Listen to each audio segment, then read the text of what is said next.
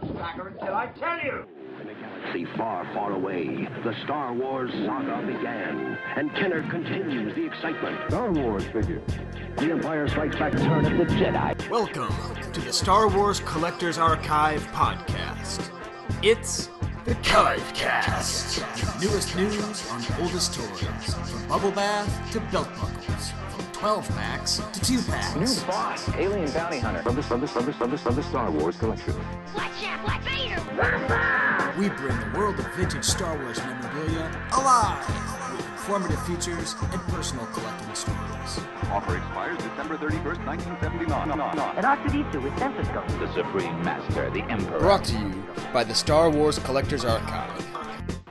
Behind the fake beard of General Madine with special focus collector Broc Walker. Discuss the General's Jedi outtakes, nuggets of alternate sculpts, talk about head pulls, go way deep on bag samples from Macau, Macau, Macau, plus an epic market watch game. Finally, Gus Lopez drops in from Argentina to give a brief and technologically abbreviated unloved segment on vintage candy wrappers in honor of Halloween for the 93rd Vintage Pod. Wampa Wampa! Welcome to Kivecast 93. 93, Steve. It's it's an exciting time at the Kivecast. It's Uh, we- unprecedented. Unprecedented. We, we don't usually talk much about the actual day because, you know, it's, it's, uh, we're an audio magazine. We're not a newspaper. We're not some, Right. we're not supposed to be day and date. But uh, if, if you've been listening to the show, you know that, that Steve and I hold baseball in a very close place in our heart. Yes. And uh, and what's happening right now, Steve? Right now, what happened yesterday, and what's going to happen tomorrow? well, our uh, our two teams are facing off in the World Series for the first time in over a hundred years. So uh, yes, yeah, but mo- more importantly, since we've been alive, yeah, yeah. and uh, and it's it's it's pretty funny. I mean, when we first started, Steve, I don't know if you remember this, but the Lakers played the Celtics. Yes, that was Um, that same year, wasn't it? Yeah, that was the first Yeah. year that we started, you know, nine years Yeah. ago. Um, but I don't really care about basketball. Basketball's stupid, and people who like basketball are stupid. Um, but it, it's funny. So we, we mentioned it on the on the Facebook page. Well, I mentioned it on the Facebook page, Yeah, yeah. and I got a lot of snarky comments about how, oh, I hate it when you talk about baseball anyway. Um, but it really is true, Steve. I don't think that we, the show would exist if it weren't for baseball. No, I, I don't think so either. Um, I really don't.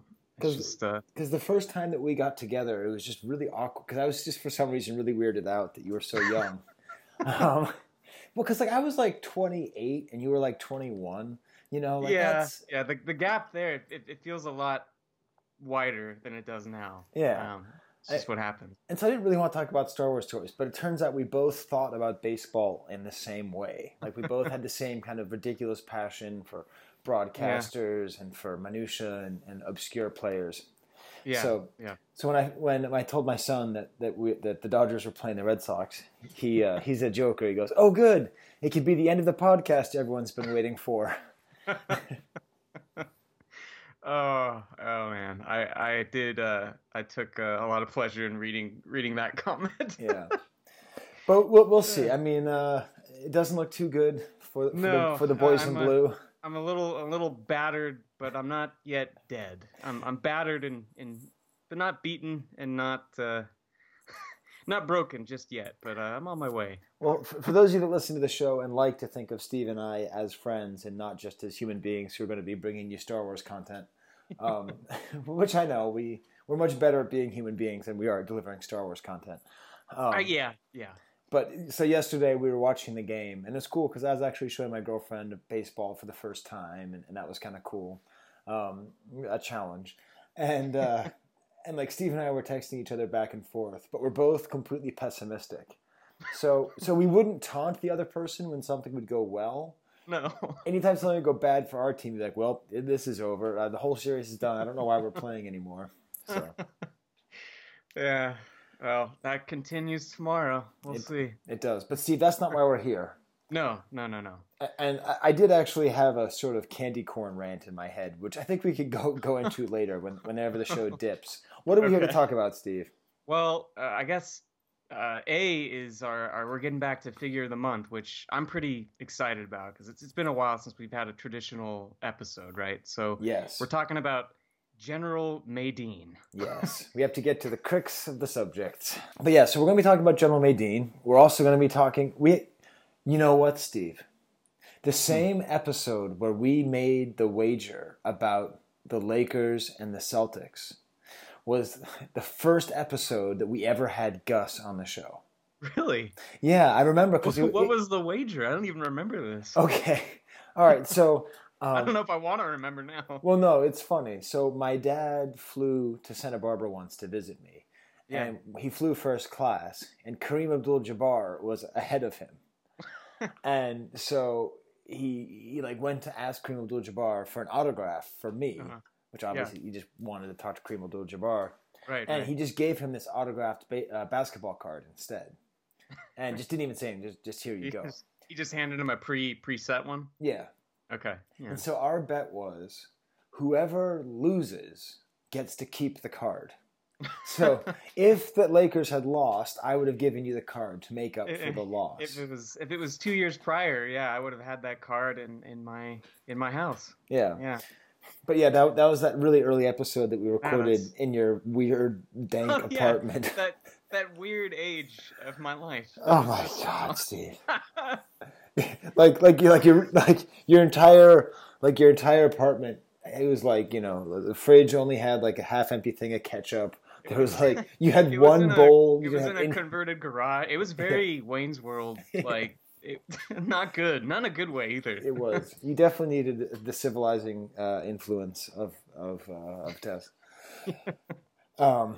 So yeah. So that was the last time we talked to Gus, but we're going to be talking to Gus again today. I just thought we haven't talked to Gus in a while, and no, we haven't. and seeing as he is the guy who runs the archive, we might as well have him on the archive podcast every once in a while. Yeah, I think that's that's fair. No, it's, so did you uh, did you have a General Madine when you were growing up? You know, I think I must. have Yeah, no, I did. I mean, I, Okay. I was, uh, I wasn't spoiled with attention, but I was spoiled with toys. I probably would have preferred, you know, a little more of the former uh, in exchange for some of the latter. That's probably why. in exchange for your General Madine. yeah. So I mean, so downstairs recently went to a storage space and, and we got this, and I opened up this old Star Star Wars lunchbox and it was filled with all my childhood um, Star Wars toys. Right. Um, Yeah. Which, if I were a more nostalgic person, that would have been like a huge deal. a um, big moment. But uh, but yeah, no, there, there's a Madine in there. I, Okay. because he's he's not a nobody character. You know, I mean he he gets real good FaceTime, and and you get the Yeah, sense that he's important. Right. Yeah. So it's it with me. I, I had one too, and that, that makes sense because I'm I'm sure there were plenty of them around by the late '80s. um, but for me, I always just treated him as my Imperial commander, actually, because I, I didn't have any Imperial officers, and because he had the gray outfit, I'm just like, eh, he can be a he can be that guy. I don't really, I just didn't associate him with with General Madine the character at all. Similar, like I guess he was kind of like the the same correlation with the B-wing pilot and Luke for me, and it was just it just made sense Right. in my weird, distorted world. But yeah, Yeah, well, he doesn't look like particularly a good guy. I, I guess he's the most bearded of all figures. that's yeah. I think that's that's probably accurate. I mean, even yeah. Obi Wan has a beard, but there's just something so definitively beardly about about General Madine. yeah, and, and that there's an there's a tie in there for you know between the toy and the the the film, which I'm sure we'll get to. But that that beard is a big it's a big part of it. I, I just typed into the show notes definitively beardly. Um, I, I, think, that, might, be the have to title. Yeah, that's the title right there. definitively beardly. Um, yeah. I don't know, Steve. Let's you know. I mean, I, I I have some I have some Skye-Kus. You know, we're going to be talking to Broc, who's a who's a super collector and a super baseball fan. But first, Steve, why don't you mm, flip the script? Really, really hot here. Flip the script. Flip the script. All right, Steve. What did you discover when flipping the script? All right, so um, there aren't a ton of really interesting nuggets when it comes to these Jedi characters, but uh, one thing I found was for, specifically for Madine was uh, in the I guess in the rough draft for Jedi, the Rebels had their base on a, grassy planet, named Sisamon or Sisamon or something along those lines. Which, if you you know if you remember that 1995 book with all the McQuarrie art, the, the like Illustrated Universe or whatever it was called, I think at that point they decided that they were just going to use the artwork and call it Alderaan. Huh. and then uh, it got reused again with with Rebels as the main planet in that show. But anyway, so they have their base on this grassy planet, and uh, that's where the whole war room scene originally takes place. And um, at this point, this is you know we talked about this in the Commando episode. Leia was off doing her own mission to to break down the the shields or whatever, and so uh, Madine plays the role of breaking this news to uh, Han, Luke, and Lando. so he's the one that lets them know that Leia is off on this mission, and I guess Han gets really pissed off and he decides he wants to go after her. And then this is where it gets a, a little bit weird is that Luke apparently, kind of as a joke, uses the Force to uh, bind Han to like a control panel with some binders.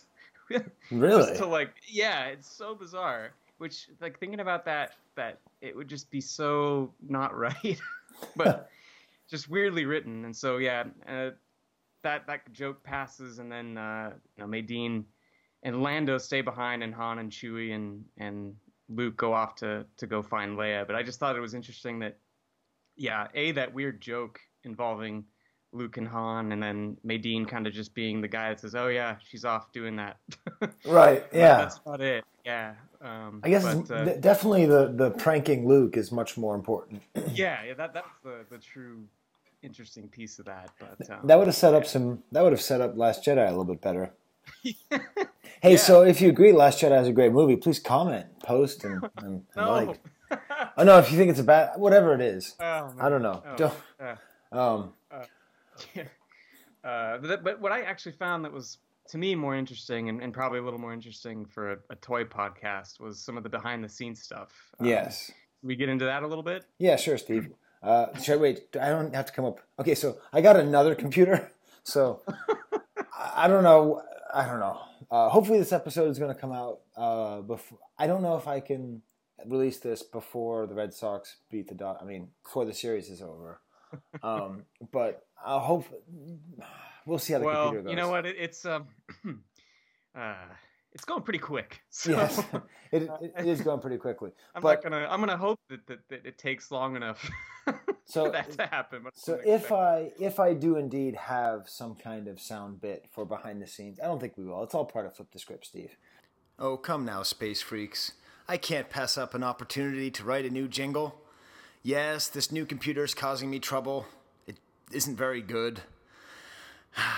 But I want to record a new jingle, and this is just for Steve because since recording this, yes, the Red Sox have won the World Series. But I honor Steve and I honor our friendship, and I'm not going to gloat about that. Instead, I am going to write a song for him for our new section. So we've had Steve flips the script, but what do we call it when Steve goes behind the scenes? I think it would go a little something like this. Let's go behind the scenes. Let's go with Dan and Steve. Let's go behind the Steve. You're welcome, buddy. Sorry, sorry, your team lost. You, you know what I say every time my team loses? I turn off the TV in anger and I say, you know, that's that's why I prefer art, because you you can't lose art. You can't lose Star Wars. You know, you can't lose Star Wars toys. They're never going to let you down the way Chris Taylor and Dave Roberts and Manny Machado let you down. So let's get back to General Madine. Damn it! Did that sound like gloating? I didn't mean it to. I, it's really, you know, the problem is I'm from Boston, and it's so hard not to be a complete and total at behind the Steve. All right. Yeah. So why, why don't why don't you tell me uh, more about? First of all, like Madine's a funny name. right? Yeah, it is. It is kind of strange. Um, I don't, and it, it, you know, some Star Wars names kind of go through different iterations through scripts. Like I feel like some of them they'll, they'll change a little bit, but his, it was always Madine, like from the from the get go, which I think is interesting, and I, I have no idea where it came from, but um, I mean, it's an anagram of "made in," so it could be like a to- like a toy joke. You know what I mean? Like, maybe, yeah, like made in Hong Kong, right? Um, or it could be like a tribute to the the name Nadine. You know, like the great Chuck Berry Yeah. song. Oh wait, Yeah, yeah. that's Maybelline. No, Nadine, won't you be true? Oh, Uh, Nadine. well, yeah, it's it's- Nadine. Yeah, Nadine. What's yeah, and it's funny. Like as a kid, I always heard Nadine with an N rather than Nadine. So it took, I think, probably that whatever trading card that I saw. I'm like, oh, that's what it was. but uh, anyway, so he was played by this Irish actor named Dermot Crowley, and uh, so I, I love a that he's he's Irish and he's in no way Irish in in Return of the Jedi. But um, so I guess the first day he walked on set, uh, he didn't have a beard. He was smooth faced, and the crew presented him with this fake beard, insisting that he had to wear it. And uh, according to the the Rinzler book on making of Jedi, it was Kenner that had pretty much stipulated this because they'd already kind of started pre-production on the toy, and uh, and since the toy had a beard, he had to match it, which Wow. it's just it's so bizarre because all this detail is, is being put into this this character and this action figure that, that probably isn't going to be going on to a, a great a great future. Yeah right you know it's, it's it's just funny to me that there was such a like kind of a reversal of of that attention where it's it's not the the on-screen character that's has you know to be matched influenced by from the the toy Yeah. toy that's that's you know correcting the guy on set, which just I mean it is the the pinnacle of of fake beards, you know, at least like physical ones, not digital ones, but it's so yeah. You know that that's a whole other area we could go into. Like like the the the when the figure doesn't because if you think about like the the rebel soldier, right? Yeah. Like it, right. the rebel soldier is Cliff Clavin, but then the thing on the card back doesn't look like him. Right. I guess that's just a soldier figure, so it doesn't matter. yeah. I I guess Yeah. people would have been upset. I mean, they they went to all that effort with Snaggletooth to to fix the Snaggletooth. Yeah. Uh, yeah, it would would have been funny if they actually like put a blue Snaggletooth in the original Star Wars movie. yeah. Yeah. So, No, so in that case, the the the, the dog, the, the the tail is wagging the dog, and Right, Nadine had right. to have a beard. But then Yeah. here's my question, Steve: okay. How come the beard doesn't match? like the you mean like the figure and the character or, Yeah. or how so? Because I Nadine in the movie has like a red beard and like kind Right. of brown red hair, right? Yeah, yeah, he's kind of got like a like a reddish blondish kind of look to him. Yeah, and Yeah, and the kind of a figure is very look, you know. Yeah, yeah. I, I, I or like I was just I think texting this to you guys. Like to me, I realized like he's always reminded me of uh, Graham Chapman from Monty Python and the Holy Grail. Like that's the kind of beard he has to me. Right. Um, but not not this weird kind of like green gray beard that's on the on the actual figure. So I don't know. It's it's just funny. So that got me thinking about my Sky Coup. Okay. All right. and and made me realize that that actually Madine is a great figure for contemplating uh, life and death Be- because oh because he's actually if you look at the carded figure he is actually looking off to the side Yeah. to his figure and his figure is himself when he's older and therefore closer to death so so it it being fall here's one of two of Sky's Sky about General Madine. Somber side eyes drift. Red beard turns gray as fall leaves. Warm pegs warn of death. Oh wow. I, I, Yeah. I'm, I'm, I'm back, Steve. I'm, I'm really Yeah, happy with so that yeah, because it is fall here in Rochester. We do get a lot of, of, of leaves turning, and the warm Yeah. pegs warn of death. There is something that about is- the peg warmer and just the, I don't know what it is about the reminder of mortality that can stay there forever. That that is one that you should be proud of. I'll, I'll say that. So I, I'm definitely going to be putting that onto a card back and selling it at the archive party, the, the Star Wars absolutely. Underground rave. Uh, yes. so, so that'll be pretty fun. I actually have a bonus haiku. All right. Hey, you know what? The more the better. Um, so here it is. It is a quote, and then the last line is the person who says it. Are you ready for this perfect haiku? Oh boy. All right. Let's hear it.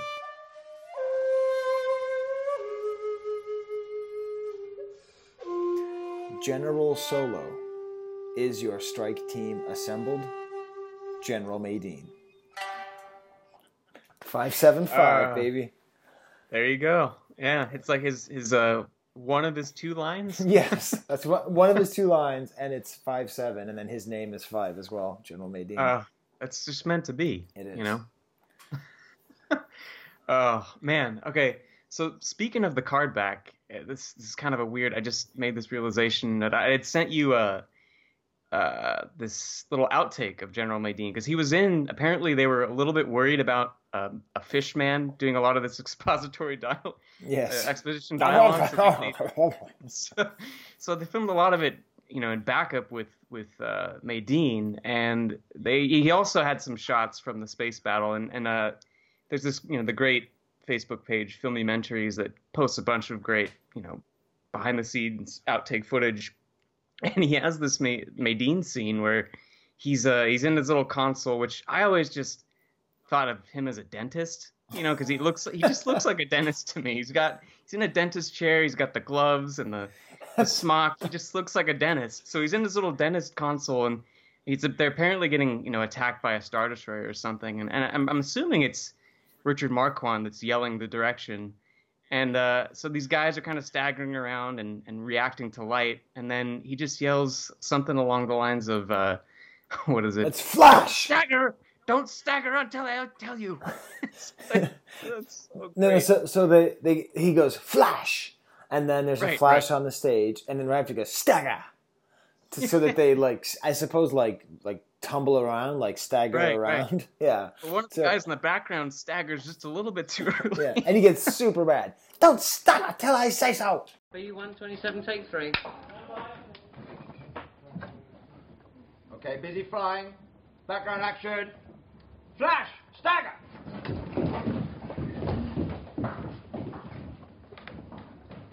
Flash! Stagger!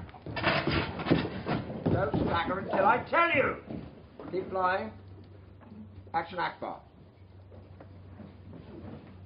Got to give those fighters time. Maybe. Sorry, I'm. The big flash. And it's here! So at the archive uh. party, Steve, if, if possible, I want to get a Flash Stagger dance going. Oh man. Where, like, yeah. I go, Flash! Stagger! Stagger! And, you know, and then, and then, and then if people start staggering before I say Flash, I'll point at them and scream, Don't flash until I say stagger. Don't stagger until I tell you! Oh man, that would be oh that would be something. Um, but then yeah, at the very end of this clip, he he, he directs them to to kind of cheer, and they Madine leads this just like really ferocious yell. As a, I'm assuming like the Star Destroyer is getting blown up or whatever, and like man, that would have been awesome. If that was still in the movie. Yeah, just to have a scene of like Admiral Ackbar like somberly putting his head down, and right next Right. to it, Madine's like, "Yeah!" Because that's he, he he gets really excited, pumps his Yeah. fist. It's worth finding that. I'm sure I'll take the audio and I'll put it on Yeah, yeah. on the Kivecast so that you you can hear it, so you can hear Flash Stagger. Um, which might actually just make its way in general into our sound drops just many, many Oh. times. Because I, I hope so. it's Yeah. very funny. Flash, stagger. It- Uh. um, definitely, General Madine looks like I would look if I didn't like uh, have a good haircut. Yeah, see, yeah, right. It's got you got the hair color down. You just need to to get your hair styled or, or misstyled that that way. Because that was that was my look in high school. Um, Yeah? yeah. That that was your okay. I mean, if you could call it that. Um, I, I also think Thom Yorke of Radiohead could pull off a passably good uh, Madine. Yeah, I could see that. Yeah, He'd have to eat a little yeah. bit more. Speaking of eating, Steve, I'm gonna do it. I'm gonna go for my uh, my candy corn thought. Okay. Okay. All right. It is it is Halloween almost by the way. So So, so question number one: What flavor is candy corn? Okay, just yeah. just think about that. And then two: Do the different colors have different flavors? Mm. I don't know how many hours you've spent, Steve, trying to determine if the yellow tastes different than the orange tastes different than the darker orange. I I know I did this like as a child, but Yeah. uh, I my I think I was I, it was inconclusive back then, Yeah. so I, I have no idea. That's that's the great mystery. Okay, Steve, let's get back to let's get back to the general to the general dentist. before the rebe- I before the rebellion, I was a dentist. Uh, Yeah, see. Uh, don't be yeah. fussing. I mean, do be fussing. Uh, Flash your teeth. Um, this is not the only bad Irish accent that you're going to be hearing in Uh, this episode, no, Steve. Just I, so you know, I, I had a feeling there was another one coming, so I, I have good. no idea how to do a Scottish, I mean, an Irish accent. It just immediately goes into Scottish, which then immediately goes into Australian. So it's yeah, it's it's how far can we kind of prolong the, the slide into to Australia? But we have a really long quote from an Irishman coming up. we do, we do, Um, yeah, And let's just tease that the person who's had three Tri-Logo Madines. in his possession. And yeah. we're going to discuss what is a Tri-Logo Madine. You you said you had news. Oh, we yeah. do news. Oh, yeah. Okay. Watch out! It's Kenner's News. It's Kenner's News. Well, Steve, It's Kenner's News.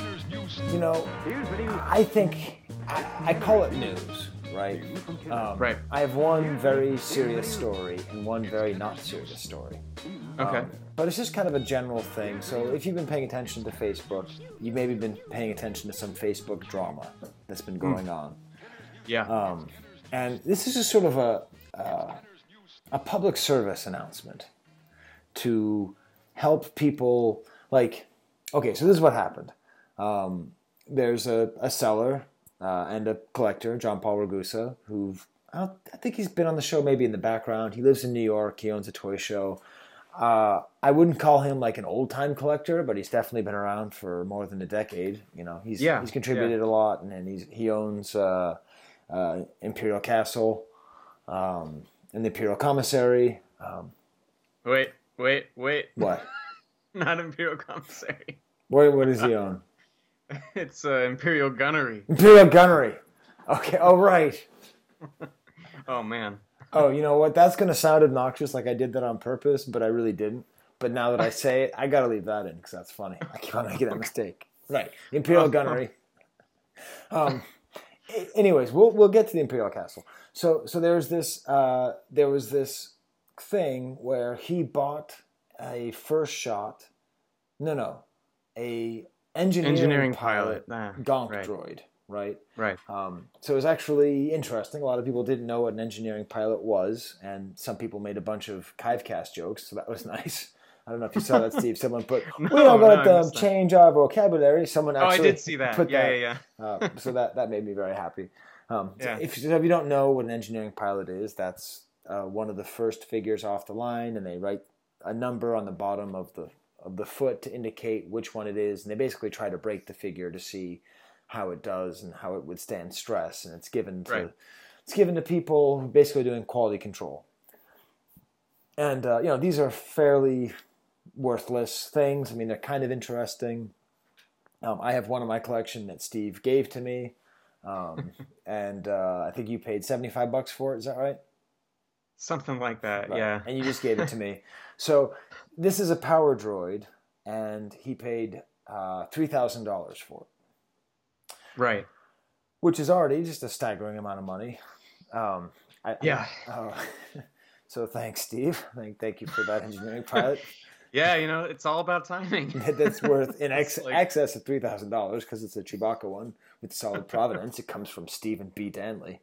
Yes, that Stephen B. Danley. Um, and uh, and when it was shipped to him, it was just a loose, regular power droid in the yeah. box. That's that just blows my mind. And Uh, the the thing about about about John Paul is he's uh, um, there's like certain collectors who definitely are very vocal about being displeased, um, and he's always kind of one of those guys. Like he's often in dust ups and like arguments with people, and you know like uh, it's it's you know I'm, I'm not telling tales out of school, right, Steve? Like like he's he's very vocal when he's upset about stuff. Um, Yeah, so yeah, yeah. He's I mean, but- definitely and- the, the wrong. I mean, you shouldn't do this to anybody, but he is the absolute wrong person to do this to. Um, and it, it, it blew up on Facebook because the person who uh, who sold it to him is this character. And I'm probably not going to name him because I don't know. It just seems wrong. Um, uh, we'll just call him Seltzer Water. Um, so Okay. Seltzer Water, like just didn't respond, and there's all this weird stuff with his wife and going through a divorce, and he's under investigation from the FBI for massive fraud at the financial company where he works. Just a bunch of really iffy stuff. A lot of a lot of mess. Yeah. Just just a real mess. And, uh, I, it's an interesting story because a lot of people went on and they just couldn't believe it. Like they kept saying, like, I can't believe that Seltzer Water would do this. He's such a great dude. He's such a great guy. And he's somebody who I've seen around. You know, I've been on the Facebook pages now for a couple years, really paying attention. I know he's bought some stuff. He bought something off of me for four times what I thought it was worth. Um, although it turns out it's worth more now, so good for him. Um, but like, I never thought he was some great magical collector. I never thought he was some great figure or person. And it's not just because he was new. Like he was just some guy who had a lot of money and bought a lot of stuff. And uh, I, I, the- the public service announcement I'm trying to get to is it's really important to know the difference between somebody who has a lot of stuff and somebody who's really helping out the hobby Yeah. um, Yeah. because he wasn't. I mean, it wasn't hurting it, but just buying a lot of stuff and going out there guns blazing and getting a crazy collection and showing it off isn't actually helping anybody. And the fact that he's defrauding people or potentially defrauding people underlines this fact that there's not like if somebody just shows up and just buys every single possible Madine thing and and and you know brings up a truck and buys everything off of Broc and has everything and is the Madine master it doesn't really have any value I wouldn't I wouldn't put any any stock in that person being a great person or a great guy because you just don't know so Yeah. Yeah. That's a it's a that's a scary, ugh, scary situation. I'd I'd missed. uh, You had sent me just kind of giving me a heads up. I it had all kind of exploded by the time I even was aware of it. So it's just ugh. Yeah, that that's because I'm I'm I'm on top of it. I'm on You're top on. Yeah. You got your Steve. You got your ear to the ground. I mix it up. Yeah. Well, it's you know I'm a Star Wars collector. That's what I do. Um, but it, it's it, it, it was it was really interesting to watch because a lot of people really came to his defense. And one of the most interesting things was getting back to the Imperial Commissary, uh, Michael Right. Right. Yeah. he straight up just paid the money back and saying he's a good friend of mine, so I know that he'll he'll do it. He won't screw this up, and that's what made this to me. This made this whole thing way more interesting because he- that's definitely another spin on it. Yeah. um, I mean, uh, I mean, it's possible that he was doing it as some sort of you know, look at me, I'm such a great guy stunt or whatever, right? I mean, if we want to be not generous to him, I don't know. Um, I I don't see it that way, but I I have seen people say that. So okay, that's possible. If we put that aside, that he actually is doing it because he's his friend. Um, you know, I've been in that situation. You know, there's a friend Yeah, of mine right. who is still in the hobby, who ran into some rough times in his life, and he sold a bunch of stuff to people. In this case, it was shirts, and uh, he just never shipped them. It took like forever, and it was like, is this dude ever coming back? And like, I was willing to pay. You know, it wasn't three thousand dollars, but I'm like, yeah, I'll buy all the shirts. Like, he's a good guy. I know he's an okay guy. He's just going through some tough times. I don't know what it is, but we'll make it right. Um, yeah. and I, I don't know. So, uh, fortunately, I didn't have to do that. He he he figured it out, and you know, he's he's a cool guy, yeah. and actually listens to our show. So, yeah, what's up, dude? um, but uh, um, actually, I don't think I even told him that. So you're you're welcome. Um, but then there's been other cases where other people, like who I was sort like friends with, but a little bit suspicious of, like went bad, and I was just like, yeah, I kind of saw that coming. Yeah, I'm, I'm not going to put my money there. Um, so I, I don't know. I, um, what do you think, Steve? Is this is this interesting to people? I mean, it's uh, it's definitely interesting. I mean, I think it's it's just uh, it gets tougher and tougher as the value of these things skyrockets. I just I feel like the more that happens, the higher risk of of uh, trouble. You know that that's just I mean before it was you know prototypes or whatever, but now you get to these things where something that might not have had that might have been 75 bucks 10 years ago all of a sudden you know it's it's just crazy and um it's just really it's it's unfortunate And um, it's made more complicated by the fact that John Paul was apparently actually just brokering it, like he was buying it for somebody else. oh so yeah, he was going to be making money on that. top of it. So yeah there's I mean, it's yeah, just you know what I this is interesting because it's just a rich psychologically interesting event that's happened. Yeah, and it's still right. unfurling because the guy said that he's going to pay him back, but like, Mm. I mean, I feel bad for Mike. I mean, I the way I feel was he made a mistake. He shouldn't have staked the money because this guy is clearly just spinning out of control, right? And Right. so if you're spinning Yeah. out of control, you know, it's like an addict or something, like you could do, you- or a zombie, you know, like the, the person that you know is gone. I'm sure that he was a good friend, but whatever situation he's in right now, he's not capable Yeah. of being a good friend to you. So don't even take Just, it personally. uh, just back away, disco lady. Don't don't put yourself in a tough spot uh, needlessly yeah Yeah. that's But you know, Yeah. but the fact that he did do that makes it totally interesting because now it's will this sets a whole other thing Right. set of things in motion It will just- this yeah. guy who put his money on the line to help out a friend be betrayed by that friend? So Yeah, no, that's that is a wow.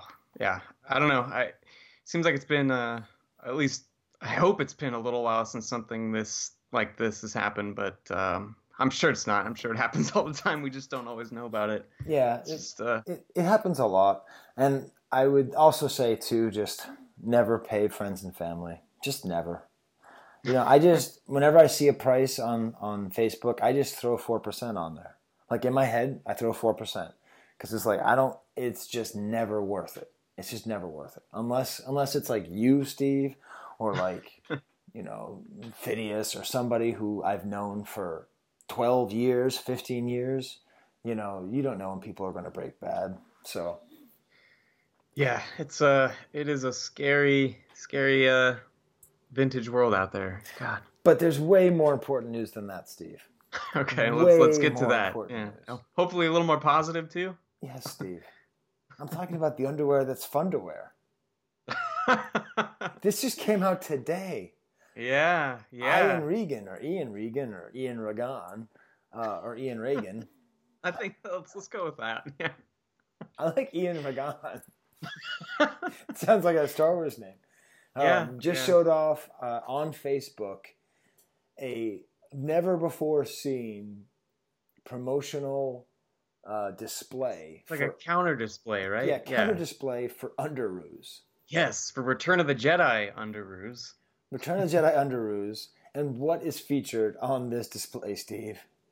The B-wing photo art, like that's that image, that that model. There it is, clear as day. The same model that is in the photo art that is in Steve's collection Oh, so awesome. is right there.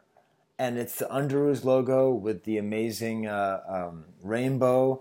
And it's got the B-wing, the, it's got these two lasers shooting into a thing. And just blurs and it just says new. New. Um, and then some interesting uh, phrasing uh, on the Underoos.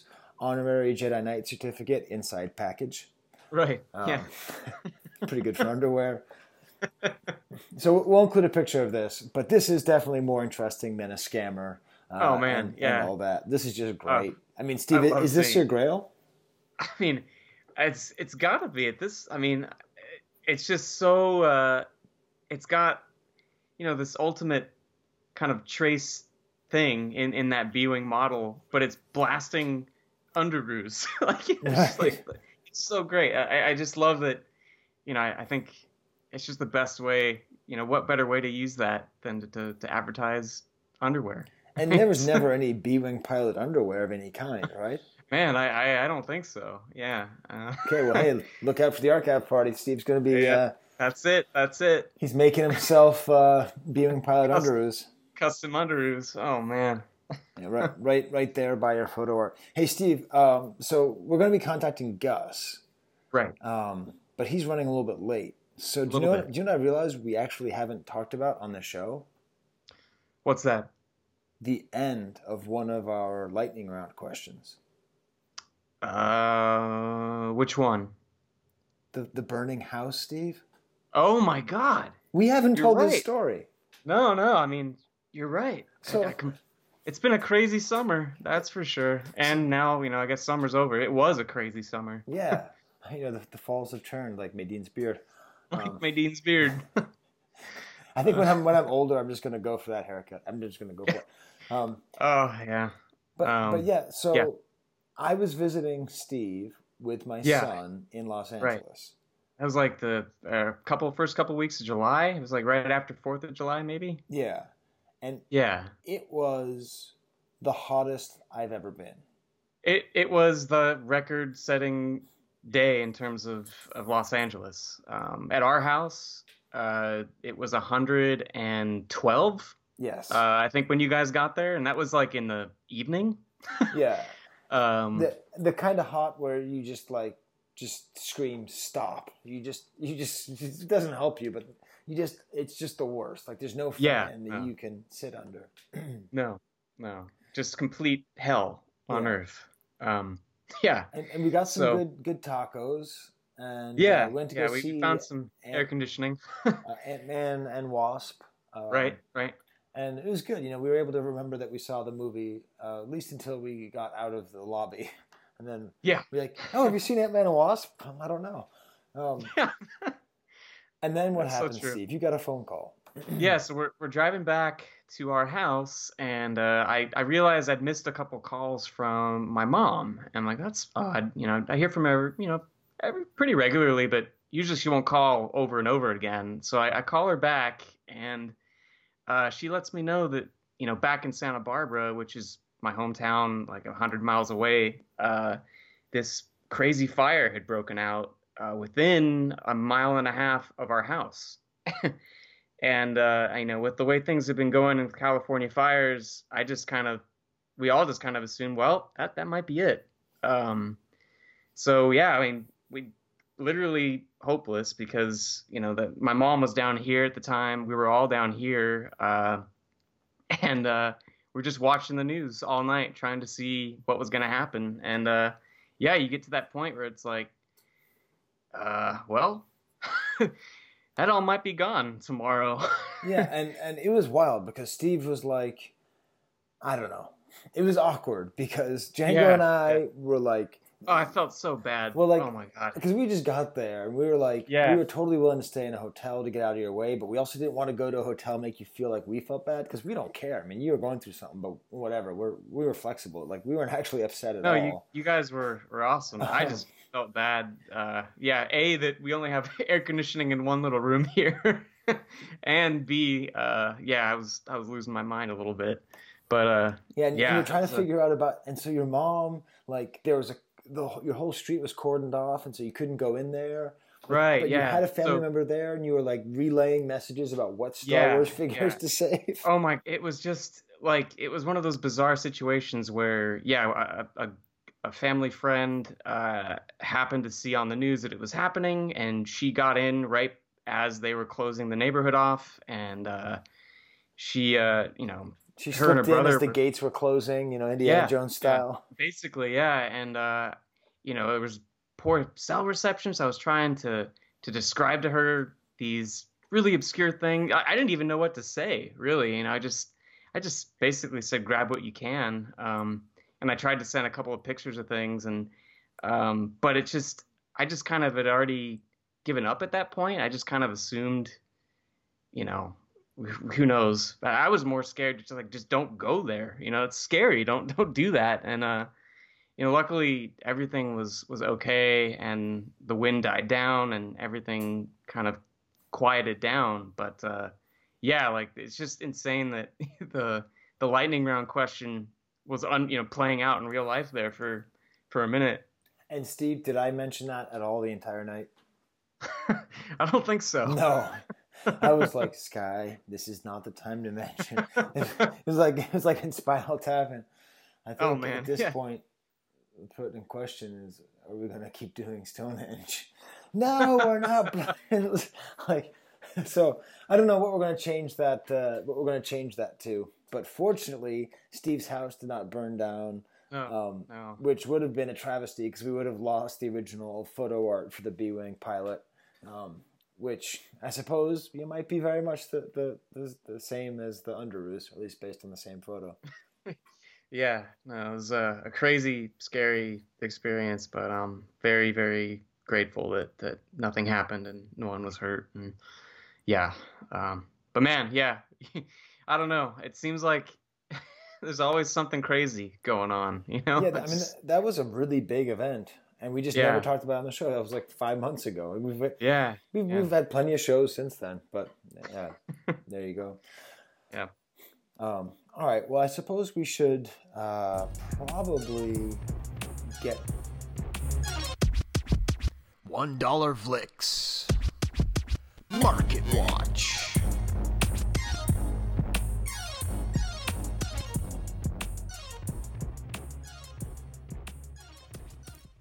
Okay, well, now that we're waiting for Gus, Steve had a radical idea. We're going to do the market watch right now with Broc C.W. Walker right now. So we're not even going to say hi to Broc yet. We're just going to throw him immediately into the Viper's Den, immediately into the batter's box. Okay? and and he's going to he's going to have to go into the beard. That's right. into the beard. Yeah. into the beard. Broc, you're going to have to go against me. Once again, this is this is for baseball honor, okay? You're representing the Yankees. I'm representing the Red Sox, okay? so this is for all the marbles right here. All right, Steve. What, what's the format? What are we going to be? What are we going to be watching in the market? Okay, so so Fratastic Pete, uh, he has a, a market watch in the queue, so that'll be posted a couple days after the podcast. But uh, I've got five auctions um, that he pulled, and I'm just gonna I'll give you a quick description, and you guys are gonna give your your best, write down your best guess as the for the final price, and uh, closest to it gets a point. So it's a best of five series here. It's the the division series. Um, Division series. All right. division do it. series. Okay, All right, so that you ready? okay, so then I'm going to predict that Broc's only going to win one. Okay. All right, here we go. uh, all right, so game one uh, is is a Lobot head pull first shot. So it's just the the translucent Lobot head with the torso. Uh, it was graded uh, by CAS as an 85, Now, and I don't think you really need to know much more beyond that. now this is great because he doesn't have a beard though. No, no beard. He does not- There's no beards. Okay, no beard. now, Steve, do you know about this figure and the history between the two of us? The the Lobot head pull. Yes, Broc sold me I- I- a Lobot head is pull there- like Really? five years ago. Oh, Do- do you remember yeah, that, Broc? At, uh, I do. I believe it was maybe the first ice. Yeah, yeah, yeah. It was it was down in the Carolinas uh, or Seattle. Uh, it was one of those two. Yeah, I was. Yeah, I was thinking it was Seattle uh, at the Hyatt, I believe, but I could be wrong. It might be Carolina. Yeah. So so Steve, what is a head pull test shot?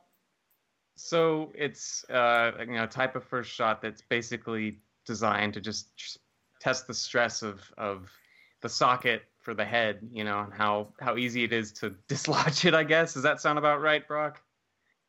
Yeah, pretty much. Uh, the funny thing about those Lobots is I don't know if any of them's ever actually had the head attached to it. They are Oh. the, most of the torso seem to be uh, non-welded, so I'm not sure. I mean, that's what they were, you know, marketed as, but they never welded them. So You know what? Comes out I'm looking easy. uh, looking at the uh, the description. It looks like the torso is not welded. It's just cased, so it kind of looks like it's together. Okay. So Right. Yeah, so that- it is. It's like your right. it's like your normal Lobot head pull. It's it's your Uh, CAS style. However you want it, that's however Right. it was. Okay. Yeah. So All right. I, I, and Broc, right, I what you- believe you you sold it to me for four hundred dollars. Does that sound right to you? Back then.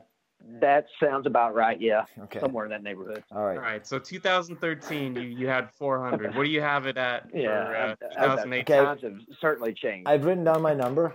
Okay, let me write mine down here. Okay. So uh, obviously uh, this is uh, number fifty. Mookie Betts up at bat.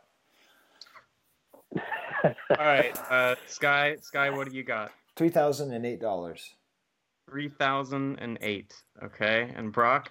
I I have got uh, one thousand nine hundred and twenty-seven. All right. Row. 965. A steal. so, Broc gets a point there. Game one. one. Well, All right. Well, that's not too. That, that's good, Broc. I'm I'm glad I'm glad that it's not too far off what I paid because you gave me a good deal because I was giving it to Lobart.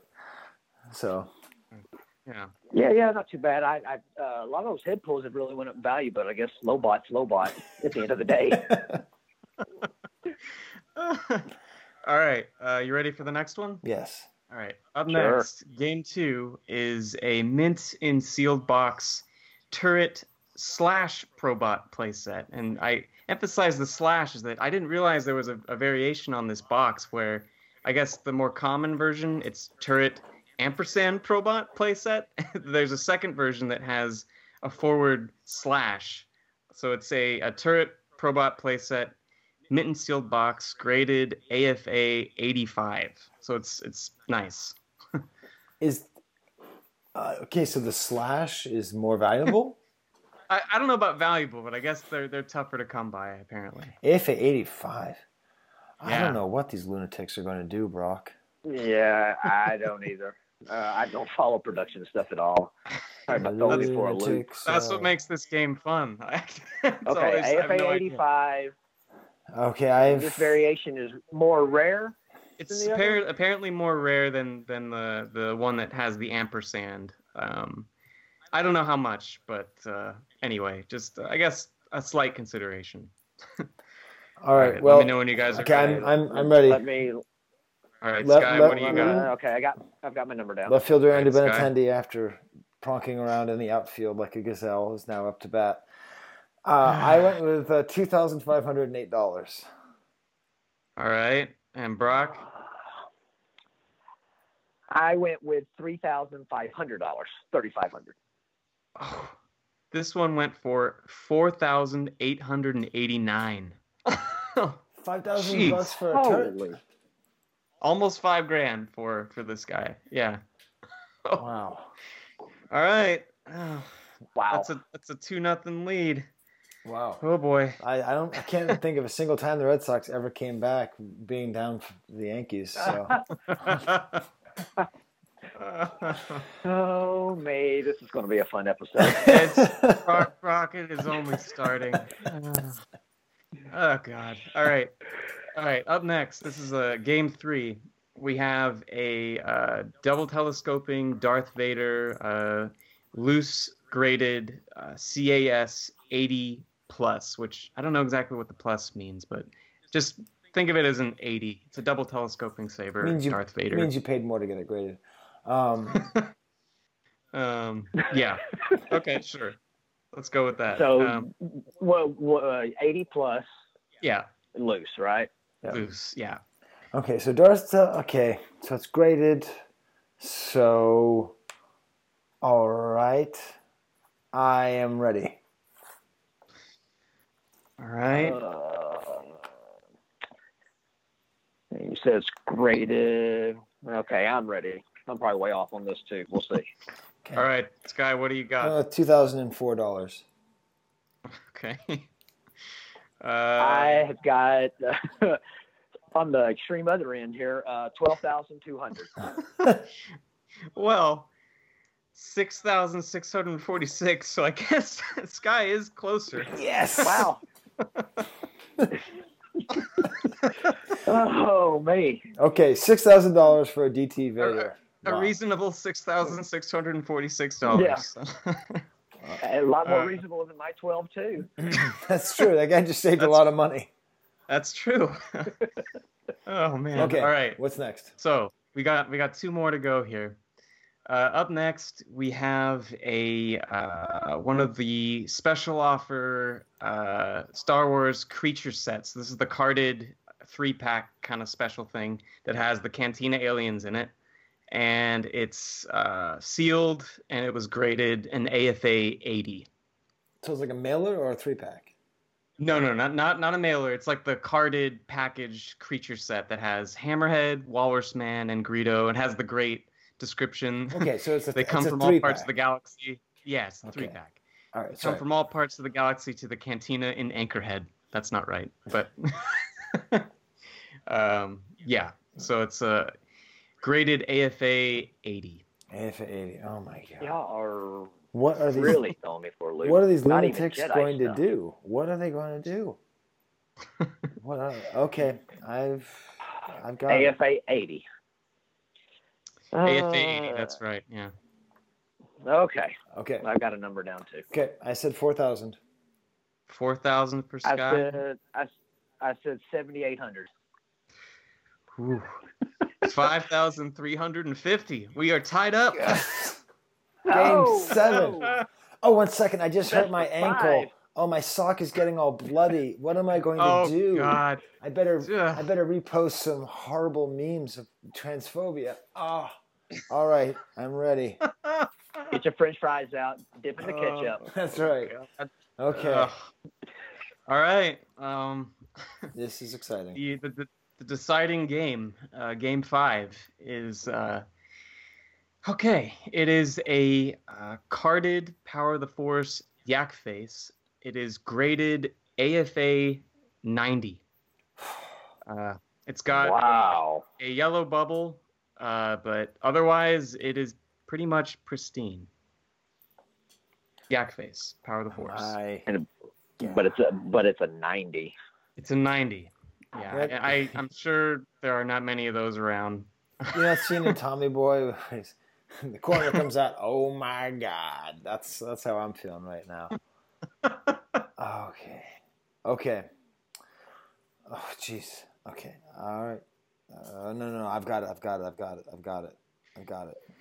All right, I've, Skye. I've got a number. I've got a number down too. Okay. All right, Skye. What do you got? Eighteen thousand one hundred ninety-two dollars. Okay, and Broc. We are so close. 17,899. Oh man, nineteen thousand eight hundred and eighty-eight.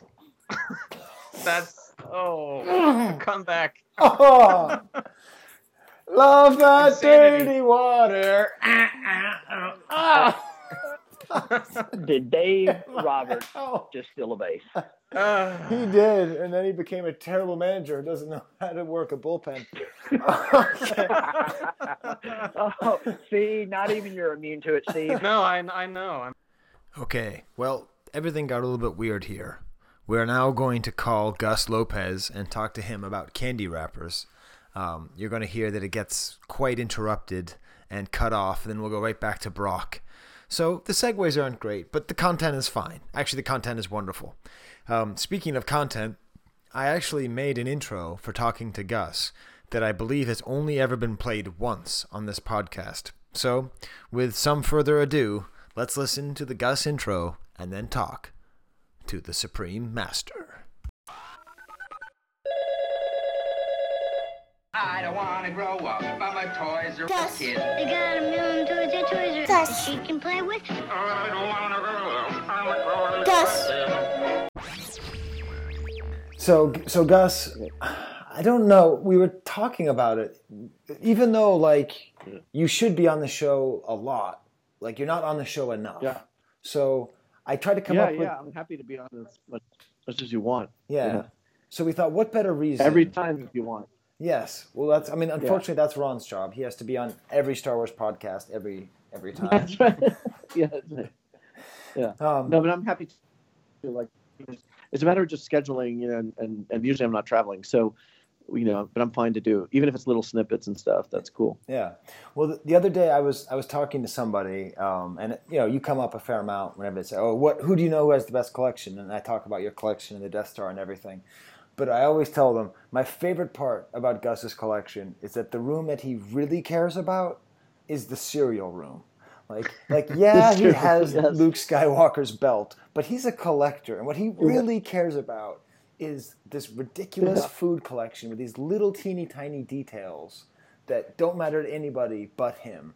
And so when it was Halloween, I was like, let's talk about candy because that's related to food, and you like collecting food stuff. So Yeah, so do do you collect Yeah. Star Wars candy stuff, Gus?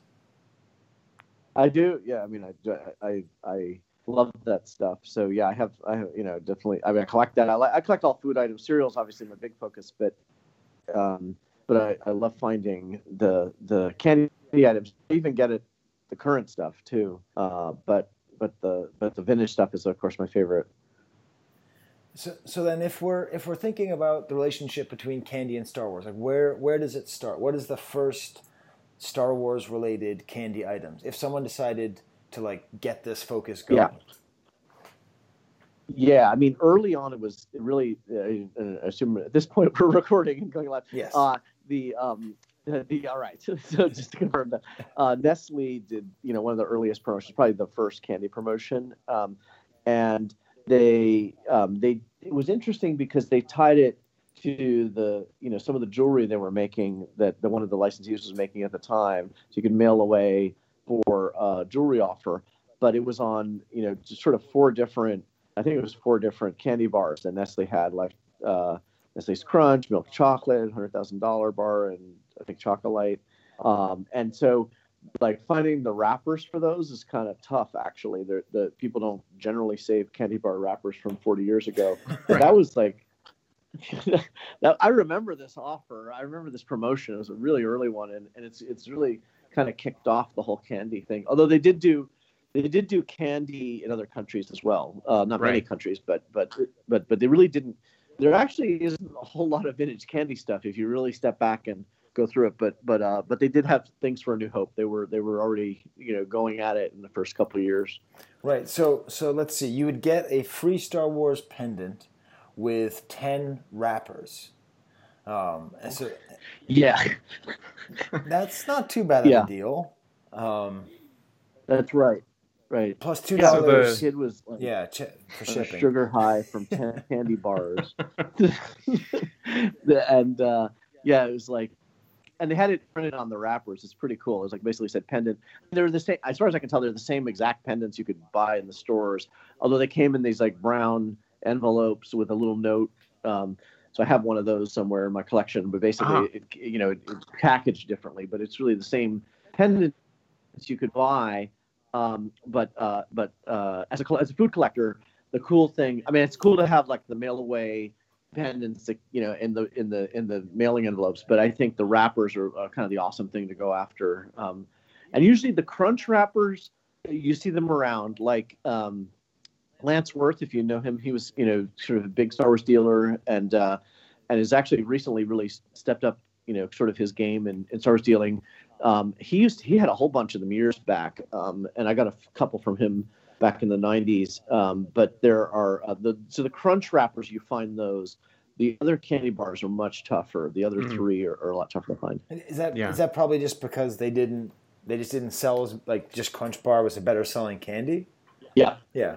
And yeah, I think so. I think it was just crunch was just the, the lead kind of candy. and and what I'm what I'm seeing so we'll you know basic basically each so each one of these four different candies had a different I would say lead figure on the front. Right. So so the Right, yeah. the crunch wrapper has R2D2. Um, so that's like he's in one color as opposed to complete black and white on the side. So I think if you're a R2D2 collector, you would need a Nestle Crunch bar. um, Right, right. I, I would agree. If you're if you call yourself a completist Yeah. R2D2 collector, you know, like focus collector, you need the crunch bar. which is bad news for me, Gus, because anytime you go on the archive and you see something in Yeah, really bad chocolate. condition, that means you're never going to get Yeah. it because it means you don't have it in better condition. Yeah. so there, That's right. That's a good point. I think I've upgraded my milk. Well, the one on the archive for the milk chocolate isn't mine. It's, it, but I do have a decent milk chocolate wrapper, which is the one with Chewy. But uh, but uh, but yeah, it is the milk chocolate's a t- surprisingly a tough one because I remember back in the day I thought oh, so he's Oh. in Argentina, and his wait, that was getting really exciting there too. Let's see if he comes back. Spoiler alert: he doesn't. Gus just disappears off of the internet for that moment forward. We are going to be interviewing him next month to hear the rest about candy wrappers. And I don't know, we'll ask him something else too, because uh, it's fun having Gus on, especially when the when the phone works better. All right, back to the magical fun time with Broc. Oh man, you're going to learn so much about General Madine. Okay, can you say That's that? That's enough singing out of me on this episode. Yeah, but but, but but say it in in the in the most in the That's most Brockish why- accent. That's why the milk chocolate.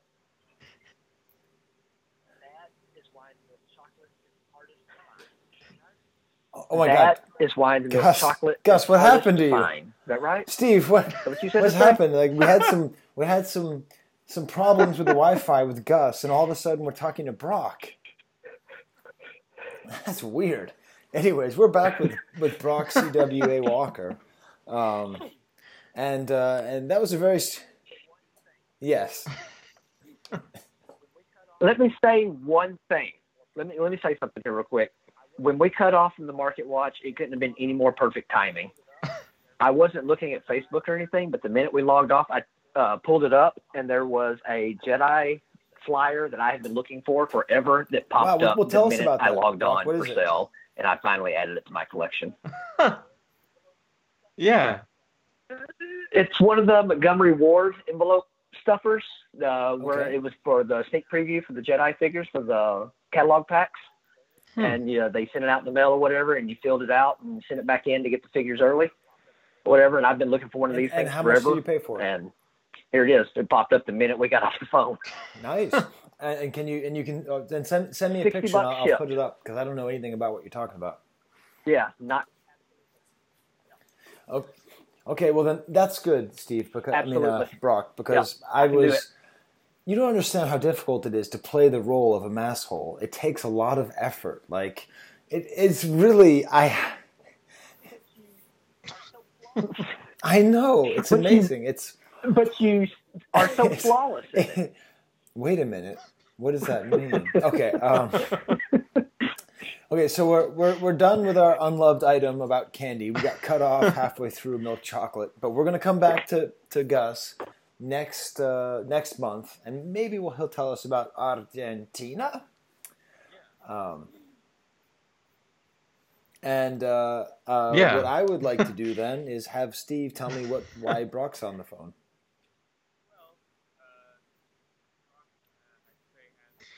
Well, uh, Broc, uh, I'd say has somewhat of an affinity for General Madine. Is that right, Broc?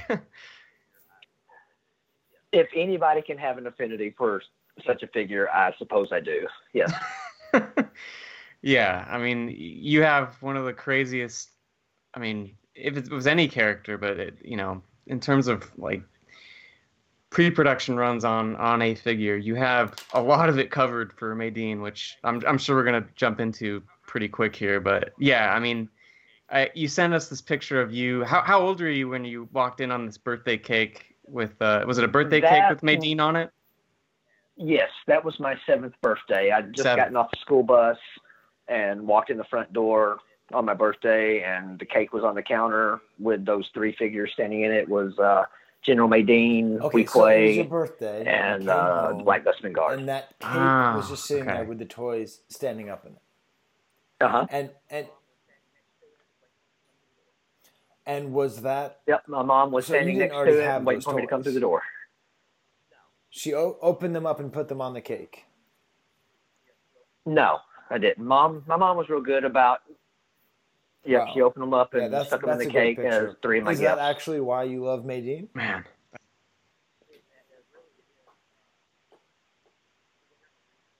It, it really it is. Uh, for whatever reason, I was much like Steve. I've always been kind of drawn to the lame characters, and you know, in these toy lines. I'm not sure why or whatever, but yeah, for a while I had small runs on each of those figures, but over the years it just progressed uh, more into Madine, which is the character I like more anyway. So yeah, it's uh, yeah, that's that's great. Um, so do you think we sh- should we get into the I, what I thought would be kind of interesting because Broc has such a you know progression of stuff. If we started with like the nugget from the archive is kind of a starting point, and then yeah, sounds great. and then like Well, this is Squidhead. He's from Star Wars, and as you know, Star Wars told us Satan is Lord. Tis a nugget from the archive. Tis a nugget Oh my god, they're gorgeous. from the archive. Oh my god, they're gorgeous. Um. All right, so I know it's it's it's boring. We we've talked about sculpts a lot on this show, but I feel like with this one, it's it's a little different, right? Yeah, Steve, that you gotta learn how to sell things, man. You can't you can't start right off. You know, um, you've done a ton of work setting up the show. I'm, I'm like, okay, let's, let's let's let Steve drive a little bit here. You can't start off by saying this is going to be boring. Okay, this is how you do it. You do it the way I do it, which is you say the word interesting 47 times in 10 seconds, and then maybe people will think it's interesting.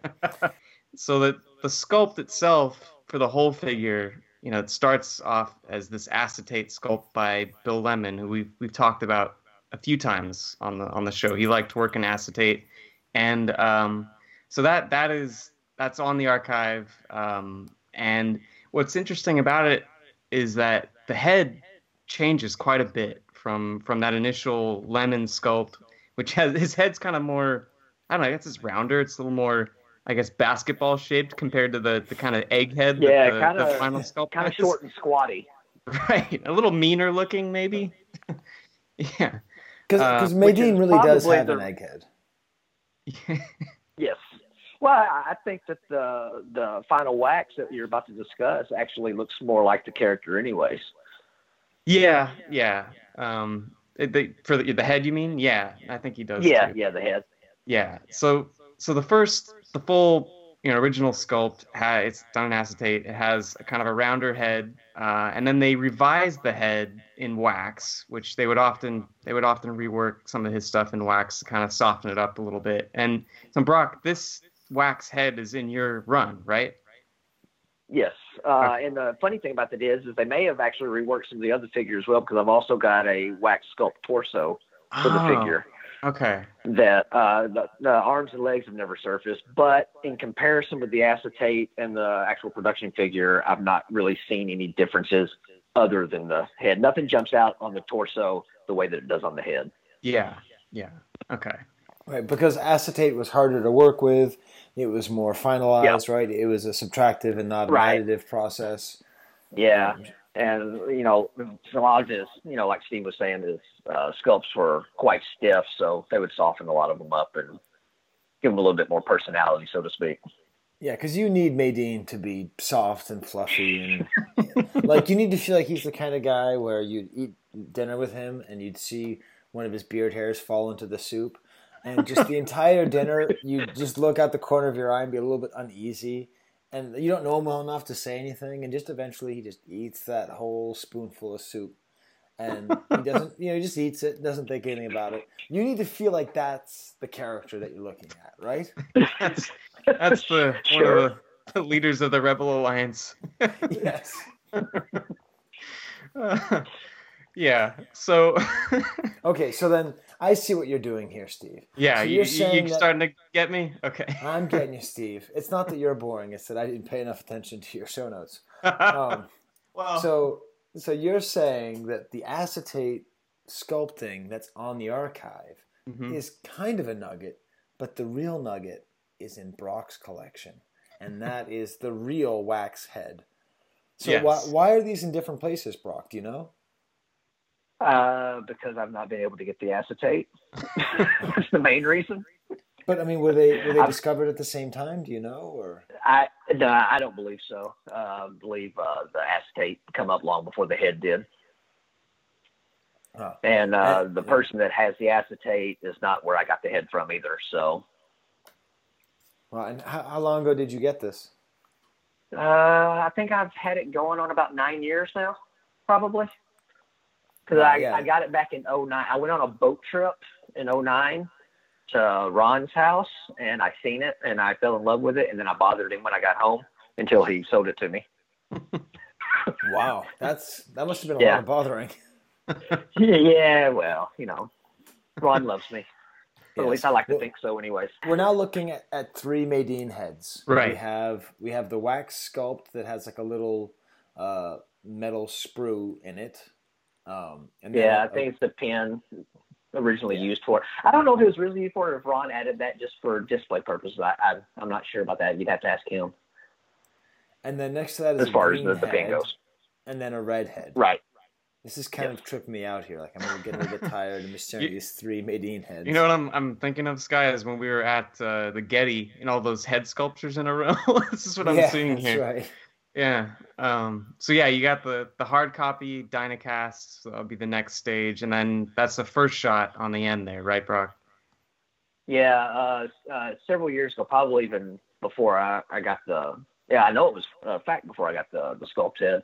Uh, the Earth turned up what seemed like a million of those, right? Bag full, yeah, right, yeah, a bag full of them. They sold them on their website, you know, forever. Yeah. But the funny thing about it was, is almost all of them had a different number wrote on the side of the Right, head. So yeah, I should- some reason to keep pumping them out, and thankfully, my OCD does not mean I have to get every single one of the different numbers. And I'm not should, satisfied uh, with just the one. Yeah, But- I should. Uh, I I- man, I have a. I need to check what number. I have one of those too, and I can't remember what the number is. Oh, should we should? Uh, I, well, I, I can't remember what mine is. Mine is either like three or six or something. I can't remember to be honest with you. I haven't looked at it in a long time. That So, close. so there are numbers on the side of this first shot head. Yeah, uh, I think on just about every one of them I've seen that's shot in that color, they've got uh, numbers written in Sharpie on the side of them. It's kind of a wow. Okay, so so those are the three Madine heads. I guess Kenner must have just had a lot of trouble. You know, between the actor and Kenner, it seems like they spent way too much time thinking about this character that is not that engaging and a toy that is not fun at all. Like whatever they were trying to do, they didn't achieve, right? but they They kept just trying. this- this weird egghead dude with gray hair and a gray beard, and then the actor has a weird fake, you know, uh, beard that was a holy grail beard, and and the hair doesn't match, and yeah, none of it works. Well, maybe they got some kind of early shots of those deleted scenes and thought since he yelled a lot in them that he was going to be more exciting than he really was. right. Stagger. I love the Uh. way he just sits there calmly until they tell him to go every time, though. I mean, just never shows any emotion except for when he has to yell. It's great. Uh, now, Steve, you've given us a lot of interesting Madine stuff, or Broc has sent us a lot of interesting Madine stuff. I don't think we should talk about all of it, though. No, it's a lot. We've It's a talked lot. about a lot of these things. We've talked about about hard copies and proto molds before. Mhm.